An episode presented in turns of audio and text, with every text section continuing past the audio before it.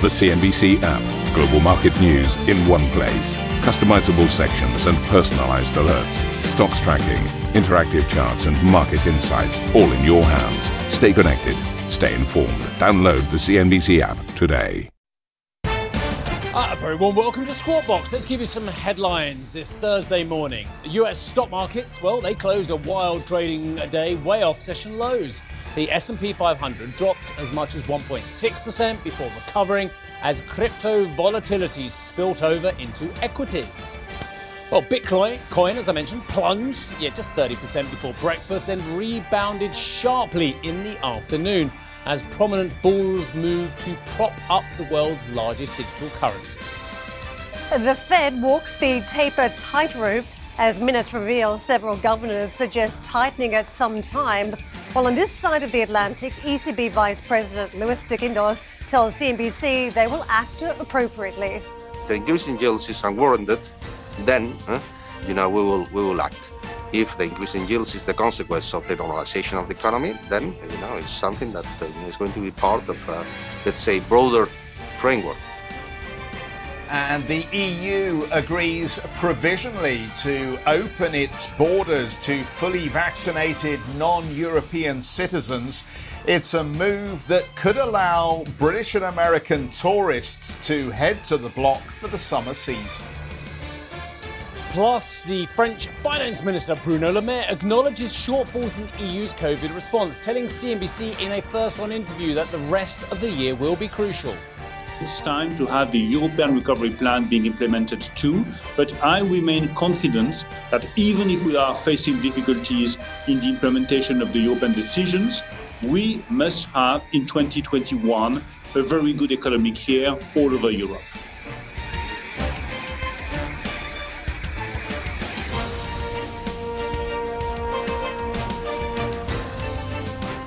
Good morning. Thank you for getting up early to watch us if you're in Europe. Thank you for staying up late if you're somewhere else around the world. Karen, good morning to you. Good nice morning. to see you again. So there I was doing other work for CNBC yesterday morning, and there's you and Geoff running around looking at what was an absolutely extraordinary session. I missed it. Unfortunately, um, I did some other interesting stuff later on, which we'll come to a little bit later on. But you're going to cover the Bitcoin stuff in a few moments' mm-hmm. time, which was just quite stunning to watch as well.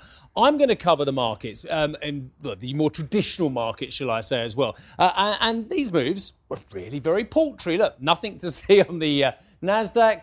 S&P down just three tenths, Dow down five tenths of a percent as well. But let me just show you one of the, uh, the well, actually, the US market sank mostly before raising those losses in a wild session on Wall Street yesterday. There you go. Let's move on to the, the next chart. that was the read they put in for me. I forgot they put it in. It's, it's a bit mealy mouthed, really. Uh, and mealy mouthed is actually what I want to go with because you sold off because of this, the interesting stuff that Karen's going to talk to you about in a few moments' time, the Bitcoin bits and bobs. But you also sold off, according to Karen's headline, because about the Federal Reserve potentially tightening at some stage. Well, it was the, the old Jay Powell line, isn't it? Well, we haven't even begun thinking about, thinking about, thinking about potentially when we're going to raise interest rates. And it felt like that a bit yesterday. The bit that got you all excited is this bit, and I will read it, and I make no apologies. And you can have a look at the S&P session while I'm at it, actually. Why don't you do that? A number of participants suggested that if the economy continued to make rapid progress towards the committee goals, and this is the key bit, it might be appropriate at some point uh, in upcoming meetings to begin discussing a plan for adjusting the pace of asset purchases. Look at the caveats in that statement. Somebody worked hard on their tautology there to make sure it wasn't too conclusive. At some stage, some of the participants might consider appropriate in upcoming to potentially begin discussing. Oh, come on, guys. And you sold off on the back of that? What the S&P did anyway. Rallied, rallied, rallied, rallied into the close. Let's have a look at the Nasdaq as well. Again, decent rally into the close off the lows of the session, which you saw uh, early on there. US futures, what are they looking like for the start of uh, this session ahead? Uh, I can show you that uh, absolutely no volatility whatsoever. All is calm once again. Karen. And you know, we're calling this Wild Wednesday, but on the crypto market was almost like the Wild West. Uh, we saw a lot of trades get slaughtered in the session that we've had the last 24 hours. And here we are this morning trade. You can see the number on the charts just above the, the 39,000 handle now. Bitcoin has recovered some of its losses after it slumped to its lowest level since January in a volatile trading day.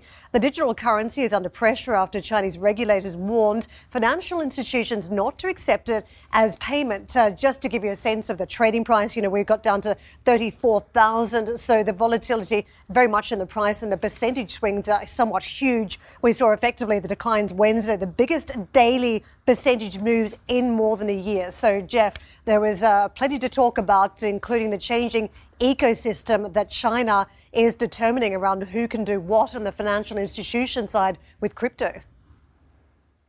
Yeah, and there were another couple of interesting layers here. Uh, one obviously was Elon Musk uh, tweeting about his diamond hands, which uh, apparently means that he hasn't sold his position which is fascinating and I guess was a crumb to those who are still thinking they should be hanging on to their Bitcoin positions right now. And the other one was some interesting comments from a PBOC speaker uh, discussing whether it is getting closer to the time when the Chinese authorities should be floating the yuan. Now, on the face of that, that doesn't appear to be connected. But of course, those who look at Bitcoin and other cryptocurrencies as a medium of exchange will understand that there is another depth provided by the idea that the Chinese authorities allow their own currency now to float, given that they're very focused on the e-yuan for domestic transactions and potentially even then, if they do go down that road, for international transactions. Where does that leave your cryptocurrencies then? But let's get to Arjun, who joins us now from southern China. He's got a whole lot more on why these currencies have been doing what they're doing, if they're currencies at all, Arjun. Yeah, that's right, Geoff. That's uh, all part of the debate. I actually think that the China angle to this is a bit of a red herring because, yes, the Chinese have come out and said that, look, financial institutions shouldn't be getting involved in the cryptocurrency business, but there's not really much new about China's stance here. They've been taking a hard line on the cryptocurrency market since 2017. Now, what's interesting is that back in around 2015, China accounted for around 90% of Bitcoin trading in the world. So the Chinese traders had the ability to move the market on significant China news. But since about late 2017, they're basically just an irrelevant part of the market. At this point, it's incredibly difficult for, as a, just a, a regular sort of trader to trade this stuff, it's you've got to go through a lot of hoops uh, uh, and uh, in order to trade Bitcoin in the Chinese market at this point. So really, I think this is just uh, the news around some of this regulation is really about some of the broader debates around regulation globally on Bitcoin uh, and other cryptocurrencies at this point. I think really the selling started about seven, eight days ago when Elon Musk decided that Tesla would no longer accept Bitcoin for purchases of its cars. You saw a huge drop on that particular day. And often what you do see, of course, in the crypto markets is this kind of snowball effect and capitulation at points during some of these uh, big bull runs as well.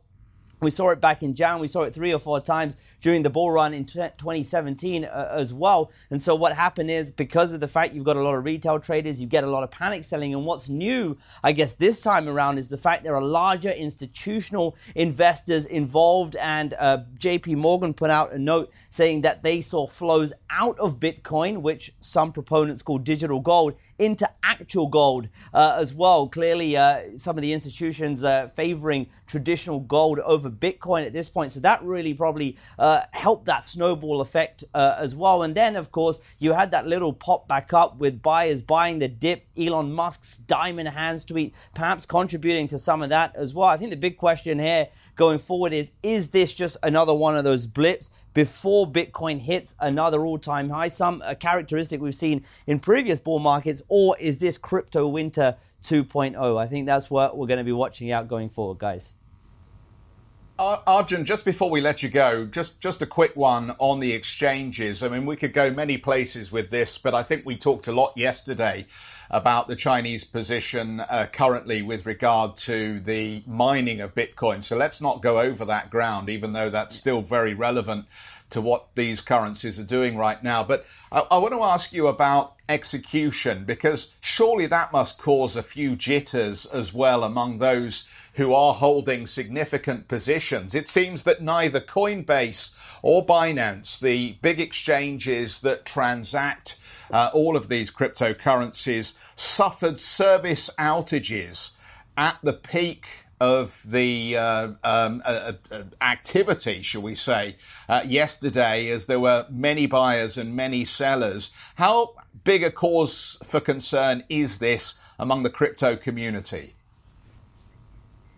Yeah, I think that's certainly dented some sentiment in these uh, exchanges. No doubt some in the crypto community are going to be looking around perhaps for alternatives that that might be able to handle. I had a, a sort of conversation uh, this morning with uh, one of the executives at another exchange who said that they managed, to, they did suffer some problems, but not as bad as Coinbase and others. So it seemed like something that was widespread, which is interesting because these are the exchanges that are supposed to be sort of front and center at the trading of these new potential asset classes uh, as well. So I think it is it is a big concern at this point. I think it's dented a lot of confidence in them. The question is, is when undoubtedly there is another one of these big volatility phases ahead. Will they be able to sort of fix up their act? Will they be able to fix the problems they had and essentially, uh, you know, be able to maintain operation? Because again, if they can't, I think uh, it's going to cause a lot of problems. Uh, you know, you may even get a little bit of regulatory scrutiny at, at, that point as well. Certainly, the U.S. regulators are looking at all of these exchanges. They're looking at uh, the Bitcoin trading space as well. So,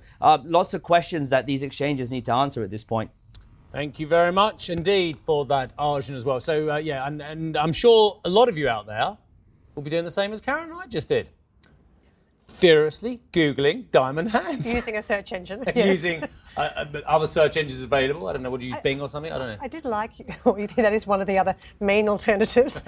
Very low market share at this point. But we, you thought it might be a, a gambling term, which was a good guess, yeah, but not quite on the mark. No. What does it mean again? It's basically traders who believe in the eventual profitability of their stocks and securities and keep holding them while the value drops. Someone who refuses to sell and doesn't really know about the actual price with the uh, it's about a commitment expectation the they will class. be extremely valuable like a diamond. Right. There you go. I thought it was about car. Um, there you go. So I bet we're not the only ones who did that. I bet a load of you did that as well. Going, or didn't want you to appear stupid with whoever you're sitting with. I don't mind, mind appearing stupid. That's why I do it for 15 hours a week. Uh, right, okay, coming up on this show, the Fed gives, well, a teeny weeny hint of a hint that it could look to taper its asset purchase program. We'll bring you the latest next, Karen. And for more on Bitcoin's rollercoaster ride on Wednesday, check out the Squawk Box podcast.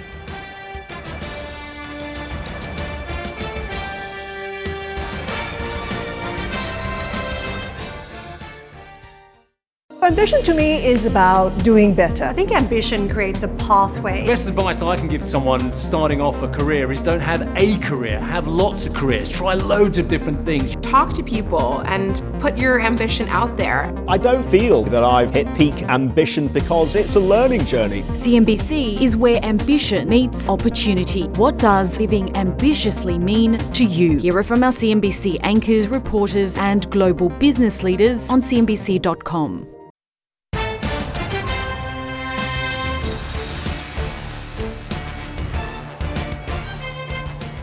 The Federal Reserve has given the first signal that it could reconsider its ultra loose policy.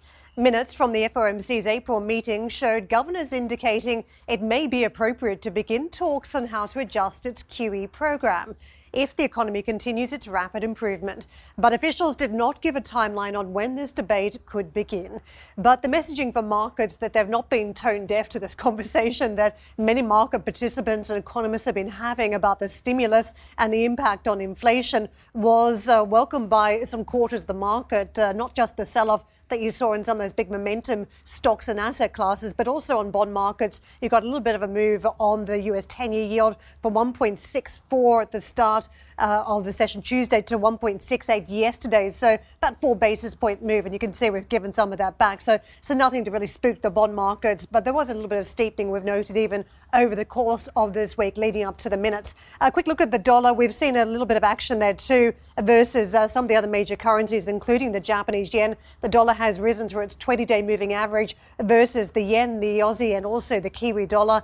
Elsewhere, if you take a look at euro dollar, we've also drifted off some of the highs uh, that we had, the 122 mark, supported morning session and flat, as you can see, versus sterling at this point. Geoff.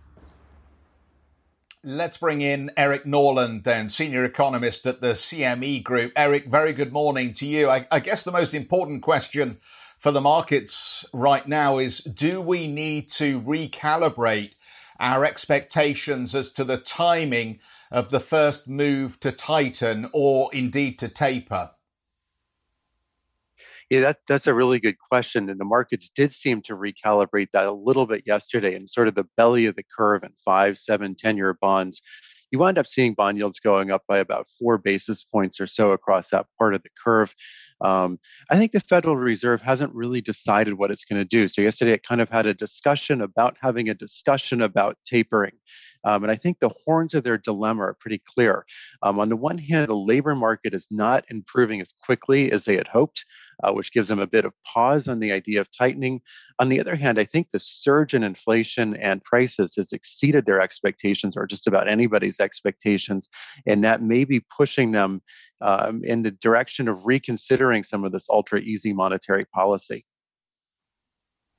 Well, given that this this Fed and uh, and this Treasury Secretary are all about labour economics, um, let me ask you this question: Do you believe the narrative that people are not going back to the job market because unemployment benefits are currently too high? Um, I think that there. I think it's a complex narrative. So I think that that is one sort of component in this, which is that um, unemployment benefits are, are quite generous at the moment. Um, and for maybe about uh, one third of people who could potentially be going back to the labor force. Those unemployment benefits may pay more than what they would receive if they went back to work. But I think there's more to it than that, uh, which is that we still have an ongoing pandemic. You know, in the United States, we still have you know well over 10,000 new COVID cases per day. We have you know hundreds of people dying of it per day on average, um, and a lot of the remaining people who could potentially go back to work would be asked to work in very crowded environments like restaurants. Um, so there is a still a sort of pandemic component to this that's sort of interacting with those generous employment benefits and maybe holding back recovery temporarily. Eric, I, agree with something you said in your first answer, and I disagree with it. You said you think the uh, inflation has exceeded the Fed expectations. I think it probably has. But where's your evidence? Where's my evidence that it's exceeded their expectations? Because they're not giving us any clues on that front. And I think it's very important to know whether it has, because they're saying it's transient, it's transient, it's, uh, it's one off factors, it's base factors, but they're not telling us uh, that they actually believe it's gone past where they thought it was. But I agree with you. I think they probably do think that, though. Well, you know, I think that the nine tenths of 1% surge in uh, core inflation um, in April did come as a surprise to many people. That was a big jump. And I think that uh, what is surprising maybe to, to everybody is the degree to which these bottlenecks are pushing prices higher. Um, and you're seeing so many different ones. You're seeing it in the lumber market, you're seeing it in raw materials, um, you're seeing it in the problems we're seeing with shipping. Um, and I think it's becoming more and more evident that these problems are not limited to just one month and that they may persist um, at least for another three or four months. And so I think the question that the Fed is grappling with is does inflation take root beyond, say, the month of September or October? Um, we, at what point do these supply problems kind of get sorted out and everything goes back to normal? That's a really, really important question. I don't think anybody knows the answer to yet. Eric, we saw yesterday a very strong response in some quarters of the market, and not necessarily on bond markets. We had what, that four basis point move at the 10 year, but on some of the big moving stocks on the markets, uh, the technology high flyers, but also across on, on cryptocurrencies. Do you think that's a sign of too much liquidity in the market, that it is time for some of that liquidity to be let out and, and released elsewhere so we don't have overinflated assets down the track? Well, you know, I think that the technology stocks in particular are a concern because they seem to, in their pricing of those of those companies, they seem to um, have essentially discounted future earnings back into the present, um, you know, for very very far out into the future, which makes those future earnings um, extremely sensitive to long-term interest rates. And so as long-term interest rates rise, the net present value of those future earnings begins to decline. Uh, so I think that the tech stocks in particular, any highly valued company, even outside of the tech sector, um, becomes extremely sensitive to the level of long-term interest rates. Uh, for cryptos, they may be driven by other factors. I'm not, I'm not sure they're as sensitive to interest rates as the tech stocks are. Can I ask you about the makeup of the board then as we talk about tapering? Because I'm just looking at a cheat sheet on uh, doves versus hawks, not something we've had to worry about for some time. But e- effectively for this year, you've got a, a, ton of doves versus hawks. Then as the voting rotation changes by 2022, you get even more doves than hawks. What does that suggest in terms of reluctance to move on tapering and tightening down the track? Well, yeah, I think that the Fed does have a very dovish orientation. You're right; they they um, they are very focused on the labor market. So I think that the maybe the most important single component is the labor market, and you know for the labor market too, I think the month of September is really really key. Um, in September, you start seeing a lot of these extra generous unemployment benefits expiring.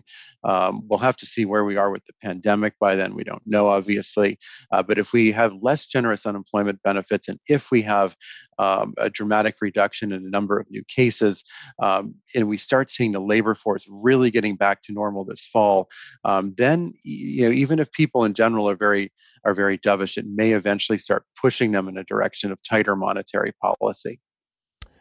Eric, if anyone knows the answer to this question, it's you, ladies and gentlemen, over at the CME. Um, how far are some of these prices, such as lumber, which I think our team is going to get up for us now, these prices being exacerbated by small open interest and speculators because the Fed needs to look at all this data and start saying, well, hang on a second, some of that's real demand and some of that is a very liquid product that is being pushed up by people who are trying to get a reaction from us. So I think that the I think that the lumber market in particular is really being driven by fundamentals, and the real choke point in lumber is the lack of sawmills. Um, I mean, we we have not increased the capacity of sawmills; they're all running at um, at full capacity. At the same time, consumers have not been able to spend money on experiences, at least not up until the last few weeks. Um, and they've been saving a tremendous amount of money. And some of that money is going into home construction and home improvement. Uh, so you're seeing this tremendous demand for uh, lumber, but at the same time, the sawmills can't keep pace with that demand. So I think that this is really being driven by fundamentals. Eric, you didn't answer my question about speculators. You, you uh, talked about the fundamentals, which I appreciate, but it's a small open interest product as well. Uh, and, and, we know that there are a lot of speculators involved there. So is it possible that the speculators are looking at the fundamentals you mentioned and actually pushing it way beyond what actually the supply and demand dynamic would dictate? Well, you know, we hear this argument in our markets a lot. I think it's a difficult question to answer. Um, but you know, the thing is, if if people in the market, if investors in the market were to push prices beyond where they, uh, you know, where the fundamentals justify, eventually the market will come back to reality, and people who are invested the wrong way could be on the hook, you know, when markets correct. So I think that I think it's a difficult argument to to make. Um, yeah, so I, I'm a little skeptical of that of that argument. Uh, we got to wrap it up, Eric, but nice to see you this morning, and thanks so much for taking our questions. Eric Norland, uh, senior economist for the CME Group.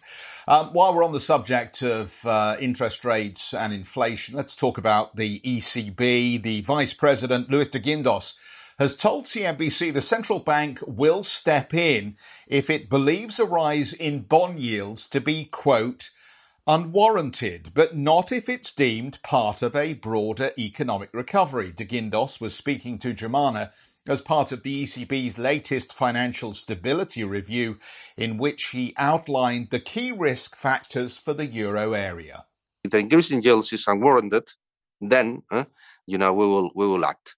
If the increase in yields is the consequence of the normalization of the economy, then you know it's something that uh, you know is going to be part of, uh, let's say, broader framework. If there is a recovery going on, uh, if uh, you know inflation starts uh, to, to, to to go up and to normalize and uh, you know economic activity, then nominal yields will have to go to go to go to go up. So uh, mm, this is going to be part of you know a broader a broader analysis. So favorable financing conditions will will be data dependent. It will depend on the evolution of the of the of the of the of the of the economy and the normalization of the of the of the economy. So uh, mm, the question that you know we addressed, for instance, in the past is when you know this increase in nominal yields was unwarranted and was uh, only a reflection of what's what's happening in the in the in the U.S. without having you know any sort of uh, concrete uh, basis or fundamentals in the European market. But if there is a recovery, if the outlook improves, if the inflation outlook improves, then we will see you know normalization in terms of uh, you know nominal yields. Right. Um, but this rise in nominal yields has also occurred while the ECB have stepped up their bond buying program and have increased the amount of PEPP purchases on a weekly and monthly basis. Uh, is it right to assume then that this was misplaced ammunition?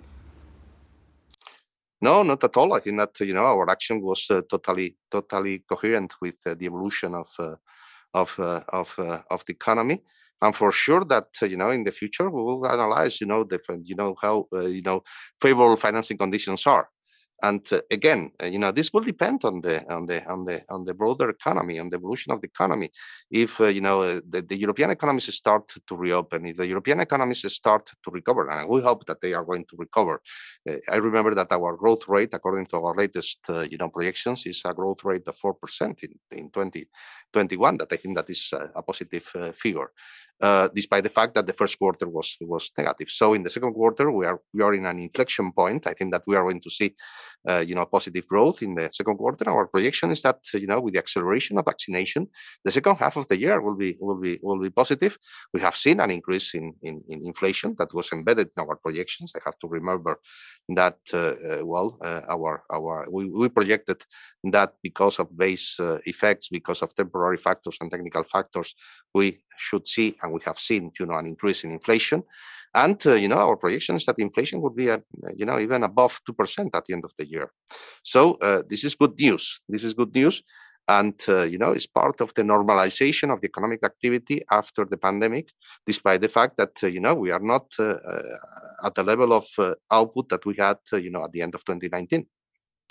Thank you for listening to Squawk Box Europe Express. For more market moving news, you can head to CNBC.com. Or join us again on the show with Geoff Cutmore, Steve Sedgwick, and Karen Tso, weekdays on CNBC.